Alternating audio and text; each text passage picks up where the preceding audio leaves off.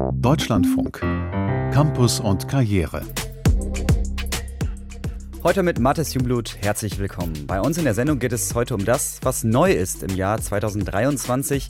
Wir sprechen über ein freiwilliges Arbeitszeitkonto für Lehrer in Sachsen-Anhalt. Außerdem geht es um den neuen Präsidenten in Brasilien und welche Hoffnungen die Hochschulen in ihn setzen. Das Ganze hier in der nächsten halben Stunde bei Campus und Karriere.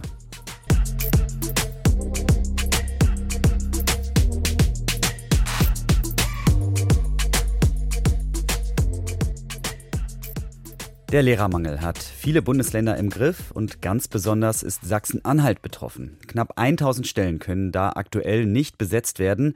Ab diesem Jahr sollen daher die Arbeitszeiten flexibler gehandhabt werden. Lehrerinnen und Lehrer können ihre Überstunden auf einem Arbeitszeitkonto ansparen und sich erst Jahre später auszahlen lassen oder als Freizeitausgleich abgelten können. Hilft das aber gegen den Lehrermangel? Niklas Ottersbach berichtet. Die Lehrkräfte in Sachsen-Anhalt starten ins neue Jahr mit einem neuen Arbeitszeitkonto. Bislang galt, wer Überstunden anhäuft, muss sie im Folgejahr einlösen, sprich entweder auszahlen lassen oder die Stunden reduzieren, was angesichts des Lehrermangels nur schwer möglich ist. Insofern freut sich GEW-Landeschefin Eva Gerd über die neue Flexibilität um sich die Auszeiten für später aufzuheben. Sabbatical oder wie gesagt das letzte Schuljahr, äh, sich etwas zu erleichtern, da weniger arbeiten zu müssen.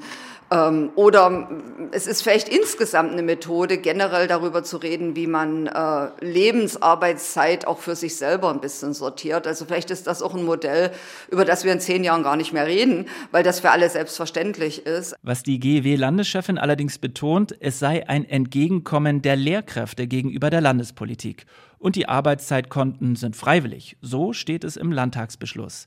Das heißt, kein Lehrer muss Überstunden ansparen.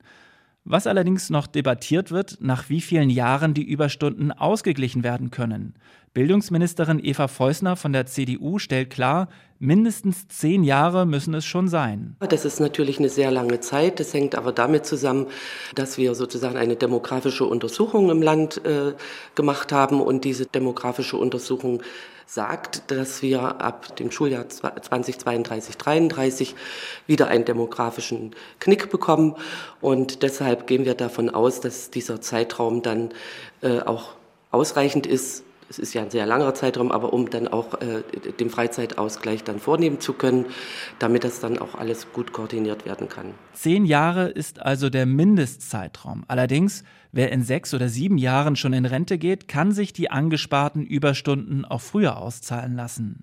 Das neue Arbeitszeitkonto wird von den Schulleitungen geführt und, wie bei einem Bankkonto, gibt es jährliche Auszüge.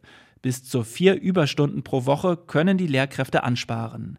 Die GW-Chefin in Sachsen-Anhalt ist schon von Landtagsabgeordneten angesprochen worden, ob die Lehrer nicht dauerhaft länger arbeiten können. So richtig sicher ist sich Eva Gerd nicht, ob dieses neue flexible Arbeitszeitmodell alle verstanden hätten. Auch die Lehrergewerkschaften in anderen Bundesländern hätten die GW Sachsen-Anhalt gewarnt. Also Hessen hat zum Beispiel Erfahrung mit Arbeitszeitkonten, äh, Berlin auch, soweit ich weiß. Also es gibt mehrere, die uns warnen und sagen, um Gottes Willen, macht das nicht.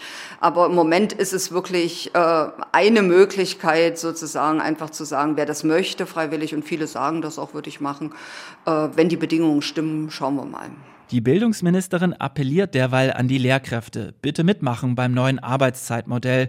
Klar, die Not ist groß, die Unterrichtsversorgung im Land liegt gerade mal bei 93 Prozent.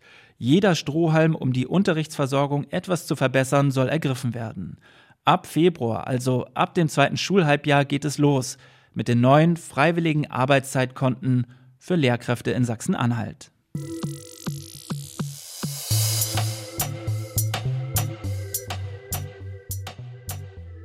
Mitte Dezember haben wir hier bei Campus und Karriere über eine Recherche der Kollegen des Bayerischen Rundfunks gesprochen zu erschreckenden Zahlen zu Gewalt in Kitas.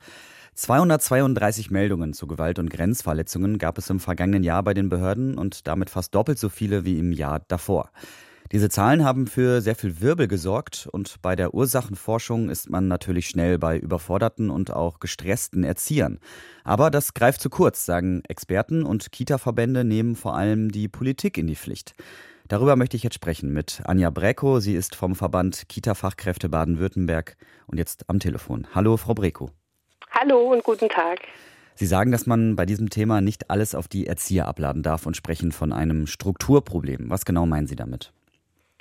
Wir haben ja mitgekriegt, dass unsere Ministerin, Bundesfamilienministerin Paus mit großem Entsetzen festgestellt hat, wie viel Gewalt wir in den Kitas haben. Und also für uns war das, war das eine sehr gute Nachricht, denn wenn sie jetzt ihren Worten Taten folgen lassen kann und Erhöhung der Bundesmittel für, die, für den Kita-Bereich einsetzen zu können, dass die Rahmenbedingungen sich verändern können. Denn schon die Bertelsmann-Studie hat in den letzten Jahren immer wieder festgestellt, dass ganz viele Kinder in den Kitas nicht kindgerecht betreut werden können. Also ich gebe Ihnen ein Alltagsbeispiel. Wenn ich mit den Kindern rausgehen möchte, in den Garten oder in den Hof, dann habe ich früher fünf Kinder mitgenommen, habe die umgezogen, habe Zeit für sie gehabt, konnte sie dann schon mit rausnehmen, während die Kolleginnen mit den anderen Kindern gewartet haben und wir dann die Kinder nach und nach rausbringen konnten. Jetzt ist die Situation, dass ich 20 Kinder in der Garderobe habe. Alle schreien durcheinander, jeder sucht seinen Handschuh, seinen Gummistiefel, die Buddelhose geht nicht an, einer zieht sie an, einer zieht sie nicht an. Das ist eine ganz andere Situation heutzutage. Und natürlich muss ich dann auch mal den Kindern vielleicht ein bisschen lauter zum Ausdruck bringen. Schaut mal, jetzt ist es hier sehr laut, werde doch mal ein bisschen ruhiger. Und das geht nicht mehr leise. Dann bin ich ja schon, indem ich mich laut über die Kinder hinwegsetzen musste, gewaltvoll den Kindern gegenüber. Was kann denn die Politik tun, damit ja solche Situationen einfach nicht mehr so häufig vorkommen? Na, ich glaube, ich glaube, ähm, dass einfach wichtig ist, dass sich mal alle zusammensetzen und die Strukturen mal anschauen. Also das Kitasystem ist wahnsinnig komplex. Also wir haben es mit Trägern zu tun, mit Kommunen, mit Land und Bund. Und jeder wurschtelt so vor sich hin und jeder beschließt was anderes und das eine passt zum anderen nicht zusammen. Und wenn wir das schaffen würden, dass wir da einfach mal eine, eine Verantwortungsgemeinschaft bilden können, dann sind wir schon einen ganz, ganz großen Schritt weiter, weil im Moment wird so abgeschoben. Also das Kultusministerium ist für die Ausbildung zuständig, die Kommunen sind für die Rahmenbedingungen zuständig und auch fürs Personal. Dann haben wir noch den KVJS bei uns in Baden-Württemberg, der ist für die Betriebserlaubnis zuständig. Und das ist so ein vielschichtiges System. Jeder macht so ein Stück, wie er es einfach so kann und wie er es vielleicht auch gerade gut findet oder was er verantworten kann. Aber es passt alles nicht zusammen. Also alle an einen Tisch ist eine Lösung, aber man braucht natürlich auch Fachkräfte, die das ähm, Problem vor Ort sozusagen beheben, also einfach mehr Erzieherinnen und Erzieher. Wie, wie kann man denn diesen Beruf attraktiver machen, dass da sich auch wieder mehr Leute zu entscheiden? Ja, wir kommen, wir kommen eigentlich immer wieder aufs Thema Rahmenbedingungen. Also wenn, wenn, ich in der, wenn ich in einer Kita gute ausgebildete, stabile Fachkräfte habe, die die Vor- und Nachbereitungszeit haben, die sich reflektieren können, die in Teamsitzungen miteinander sprechen können, die gute Fortbildung und Weiterbildung haben können, dann habe ich da einfach auch schon mal eine, eine Basis. Also wenn ich als Fachkraft einfach auch die Zeit habe, mich selbst zu reflektieren, war die Situation jetzt gut oder war sie nicht so gut, was hätte ich anders machen können, dann hat man ja eine ganz andere, eine ganz andere Basis. Und die Situation ist ja im Moment, dass wir, wir werden immer weniger gut ausgebildete Fachkräfte und wir bekommen immer mehr Hilfskräfte. Und dieses Kita kann jeder, das stimmt einfach nicht. Wir haben eine Ausbildung, die ist viel, viel, vielschichtiger und die können wir ja gerade gar nicht nutzen, weil wir zur Betreuung degradiert werden. Also qualitativ gute Arbeit ist ja fast gar nicht mehr möglich. Das heißt, da müsste sich auch was ändern. Was genau? Ja, also ich denke, als erstes, als erstes müssen die Gruppen verkleinert werden. Jetzt schreien natürlich alle Eltern wieder auf, nein, das geht nicht, mein Kind braucht einen Kindergartenplatz. Doch, das geht, denn wir müssen, wir müssen einfach mal Ruhe reinbringen in das ganze System. Also wir in Baden-Württemberg haben ja jetzt ähm, eine neue Gesetzesänderung bekommen, in dem die Träger noch zwei Kinder mehr in die Gruppen aufnehmen dürfen. Ist für uns natürlich eine Katastrophe. Und für die Kinder ist es vor allem eine Katastrophe, weil jetzt sind ja schon 23 oder 25 Kinder in der Gruppe und dann sind es 27. Im Prinzip wäre die, die Lösung wirklich zu sagen, wir brauchen einen guten, stabilen Fachkraft-Kind-Schlüssel, der nicht verändert wird und der nicht immer wieder verändert wird. Und das ist so ein Aufruf, der mir persönlich auch ganz wichtig ist, dass wir uns mit den Eltern zusammentun. Also dass wir nicht nur aus der Kita rufen und sagen, Hilfe, Hilfe, wir kommen nicht weiter, sondern dass wir mit den Eltern zusammensitzen und einfach sagen, hier, auch ihr gehört zu dieser Verantwortungsgemeinschaft. Über Gewalt in Kitas und die daraus folgenden Forderungen an die Politik habe ich mit Anja Brecko gesprochen. Sie ist Vorsitzende des Verband Kita-Fachkräfte in Baden-Württemberg. Vielen Dank für das Gespräch. Sehr gerne.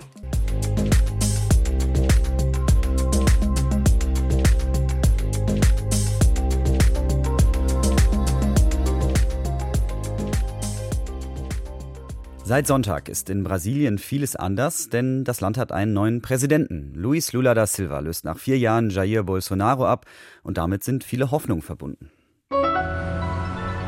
Campus und Karriere. International. Vor allem Studierende erhoffen sich eine Verbesserung ihrer Lage, denn unter Ex-Präsident Bolsonaro wurden zum Beispiel viele Stipendienprogramme gestoppt. Carsten Wolf hat sich bei Studierenden in Rio de Janeiro mal umgehört und gefragt, was sie sich vom neuen Präsidenten erhoffen. Unter meiner Regierung wurden die Tore der Universitäten für alle geöffnet, auch für die Armen. Junge Weiße, Schwarze und Indigene, für die das Studium ein unerreichbarer Traum war, sie können heute ihren Doktortitel machen. Das sagte Brasiliens Präsident Lula am Sonntag bei seiner Rede zum Machtwechsel. Die Worte Lulas gaben wohl auch vielen Studierenden im Land Hoffnung. Sie hatten seit Monaten kein Geld mehr bekommen aus den staatlichen Stipendienprogrammen. Besonders Arme, Schwarze und Indigene sind betroffen. Zum Beispiel die 28-jährige Priscilla Borges. Sie studiert Zahnmedizin in Rio. Sie haben die Stipendien stark gekürzt. Es gab Leute, die in den letzten Monaten gar nichts mehr bekommen haben.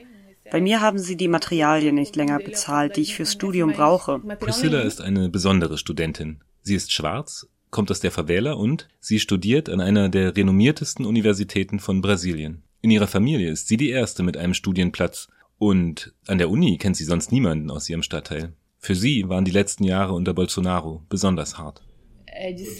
In meinem Studium mache ich zwölf Stunden am Tag Zahnbehandlung, von früh um sieben bis abends um sieben. Eigentlich bezahlt mein Stipendium alle Kosten. Aber seit sie die Mittel für unsere Fakultät gekürzt haben, zahlen wir Studierenden die Betäubungen für die OPs selbst, auch die Materialien für den Zahnersatz. Alles in allem muss ich zwischen 300 und 400 Euro pro Semester aus der eigenen Tasche bezahlen. Im letzten Monat von Bolsonaros Amtszeit bekamen etwa 100.000 Studierende kein Geld mehr vom Staat. Das ist etwa die Hälfte aller Stipendienempfängerinnen. Auch bei den Geldern für die Universitäten wurde drastisch gekürzt. Insgesamt, so die Wissenschaftsorganisation Observatorio do Conhecimento, wurden die Ausgaben für höhere Bildung in Brasilien in den letzten sieben Jahren um 40 Prozent heruntergefahren. Manche Universitäten konnten daraufhin nicht mal mehr ihre Stromrechnung bezahlen. Es gab keine Putzkräfte mehr bei uns. Also haben wir Studierenden unseren Müll immer in die Tasche gesteckt und zu Hause in den Müll geworfen. Priscilla ist noch aus einem weiteren Grund besonders. Ihr Bild ging im Wahlkampf durch alle Medien in Brasilien. Damals besuchte Lula ihre Favela, den Complexo do Alemão, eine arme Favela-Gegend im Norden von Rio. Und Priscilla hielt ihr T-Shirt mit dem Unilogo aus dem Fenster und winkte ihm, als Zeichen der Dankbarkeit, dass sie es geschafft hat, zu studieren. Und Lula war sehr gerührt und bedankte sich bei ihr. Einige schrieben dann im Netz, das sei inszeniert gewesen. Besonders Bolsonaro-Fans verbreiteten die Fake News, dass wir bezahlt worden seien. Denn es könne ja nicht sein, dass schwarze Frauen aus der Favela studieren. Neben den Kürzungen waren es diese ständigen Angriffe. Das sagt Tatjana Rocchi. Sie ist Mathematik- und Philosophieprofessorin an der Universität UFRJ in Rio. Es gab mehrere Bildungsminister unter Bolsonaro, die die Universitäten mit absurden Behauptungen attackierten. Zum Beispiel Abraham Weintraub. Er behauptete, an den Unis gäbe es riesige Hanfplantagen und Crystal Meth Labore und dass dort eine dämonische Indoktrinierung stattfinde. Bei öffentlichen Reden und auf Social Media griffen Bolsonaros AnhängerInnen die Universitäten als Orte des Kommunismus an. Sie hetzten gegen Seminare zu Feminismus, zu den Rechten von Schwarzen und Indigenen in Brasilien. Viele Professoren, die das unterrichteten, wurden massiv dafür angegriffen. Und sie kürzten bei den Stipendien. Dahinter steckt eine Strategie, um Universitäten wieder zu Orten der Eliten zu machen. Viele meiner Studierenden in der Mathematik mussten ihr Studium abbrechen, besonders aus armen Familien und schwarze Studierende. Einige brillante Nachwuchswissenschaftlerinnen gingen ins Ausland. Ein Braindrain wegen Bolsonaro. Die Mathematikprofessorin Tatjana Roki betont, dass die Kürzungen an den Universitäten schon vor Bolsonaro begonnen hatten. Auch Lulas Arbeiterpartei hatte ab 2015 massiv Gelder eingespart im Rahmen von Brasiliens Austeritätspolitik. Immerhin habe jetzt die neue Regierung schon angekündigt, die Stipendien wieder zu zahlen. Unter Lula wird vielleicht nicht mehr Geld da sein, aber Bildung für alle wird wieder Priorität haben. Hoffnung hat auch die Zahnmedizinstudentin Priscilla Borges. Bis heute ist es schwierig für Leute wie mich zu studieren. Seit Lulas Regierung ist es zwar immer noch schwierig, aber nicht mehr unmöglich.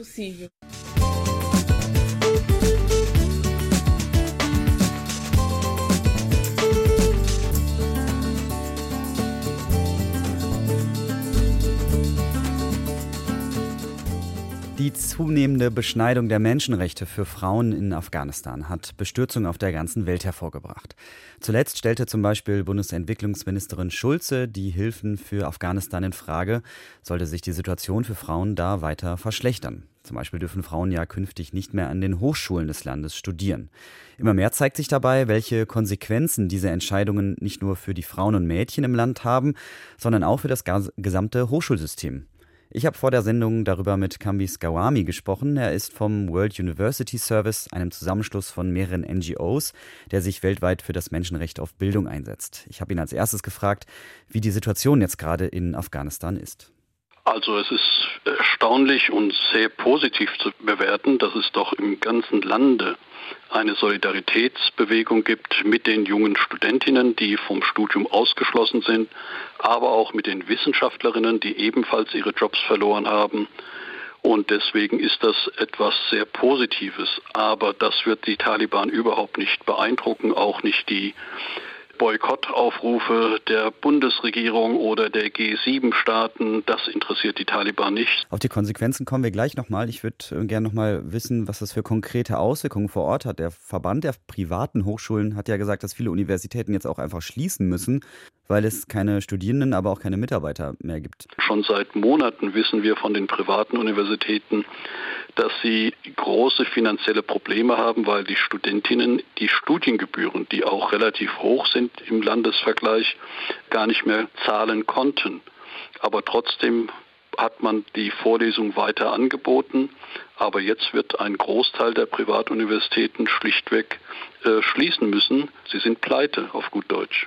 Ein anderes großes Problem ist, dass viele Wissenschaftlerinnen und Wissenschaftler das Land schon verlassen haben, im Exil leben. Kurz vor Weihnachten hat der Taliban-Hochschulminister auch einen internationalen Aufruf gestartet, alle dringend aufgefordert, wieder zurückzukommen, da das Land dringend Hochschullehrkräfte braucht.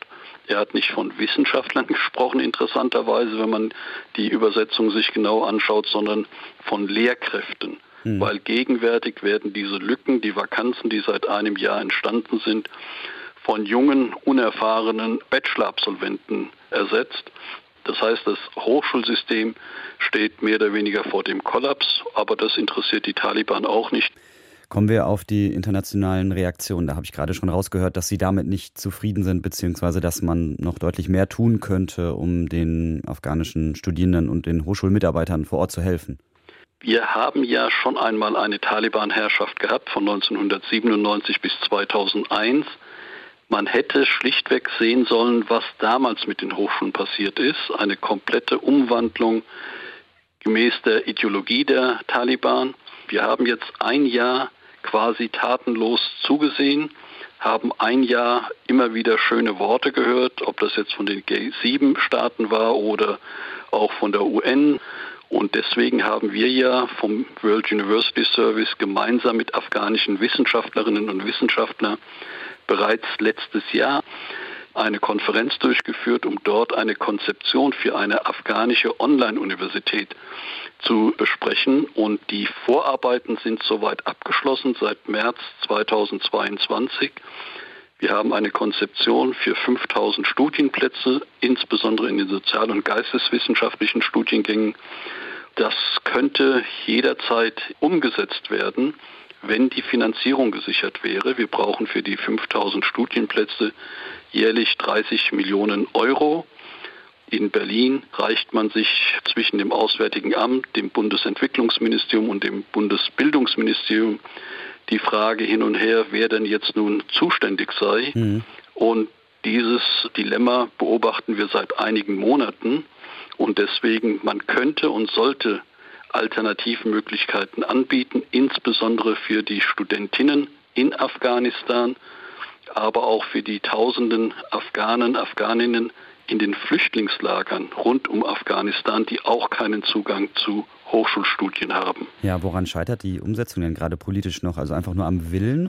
Das müssten Sie die Verantwortlichen der Bundesregierung fragen. Also alle drei zuständigen Ministerien sind bestens informiert, mhm. aber sie können sich nicht darauf verständigen, wer denn nun die Federführung übernimmt. Ist das das Auswärtige Amt? Ist das das Entwicklungsministerium? Ist das das Bildungsministerium? Wie gesagt, äh, wir brauchen Alternativen, nicht nur für das Hochschulstudium, sondern generell für den Bildungsbereich, weil ja auch die Mädchen nicht mehr ihre Schulbildung abschließen können, sondern ab dem zwölften Lebensjahr zu Hause bleiben dürfen. Und hier wird Generationen von jungen Menschen, von jungen Frauen und Mädchen das Menschenrecht auf Bildung verwehrt. Und das ist etwas, was die internationale Gemeinschaft eigentlich nicht tolerieren dürfte. Mit Kambis Gawami vom World University Service habe ich über die Situation der Studentinnen in Afghanistan gesprochen und über die Pläne einer Online-Hochschule.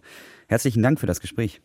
Ich darf Ihnen danken, dass Sie das Thema aufgreifen und vielleicht können wir beim nächsten Mal über den Start dieser afghanischen Online-Universität uns dann freuen.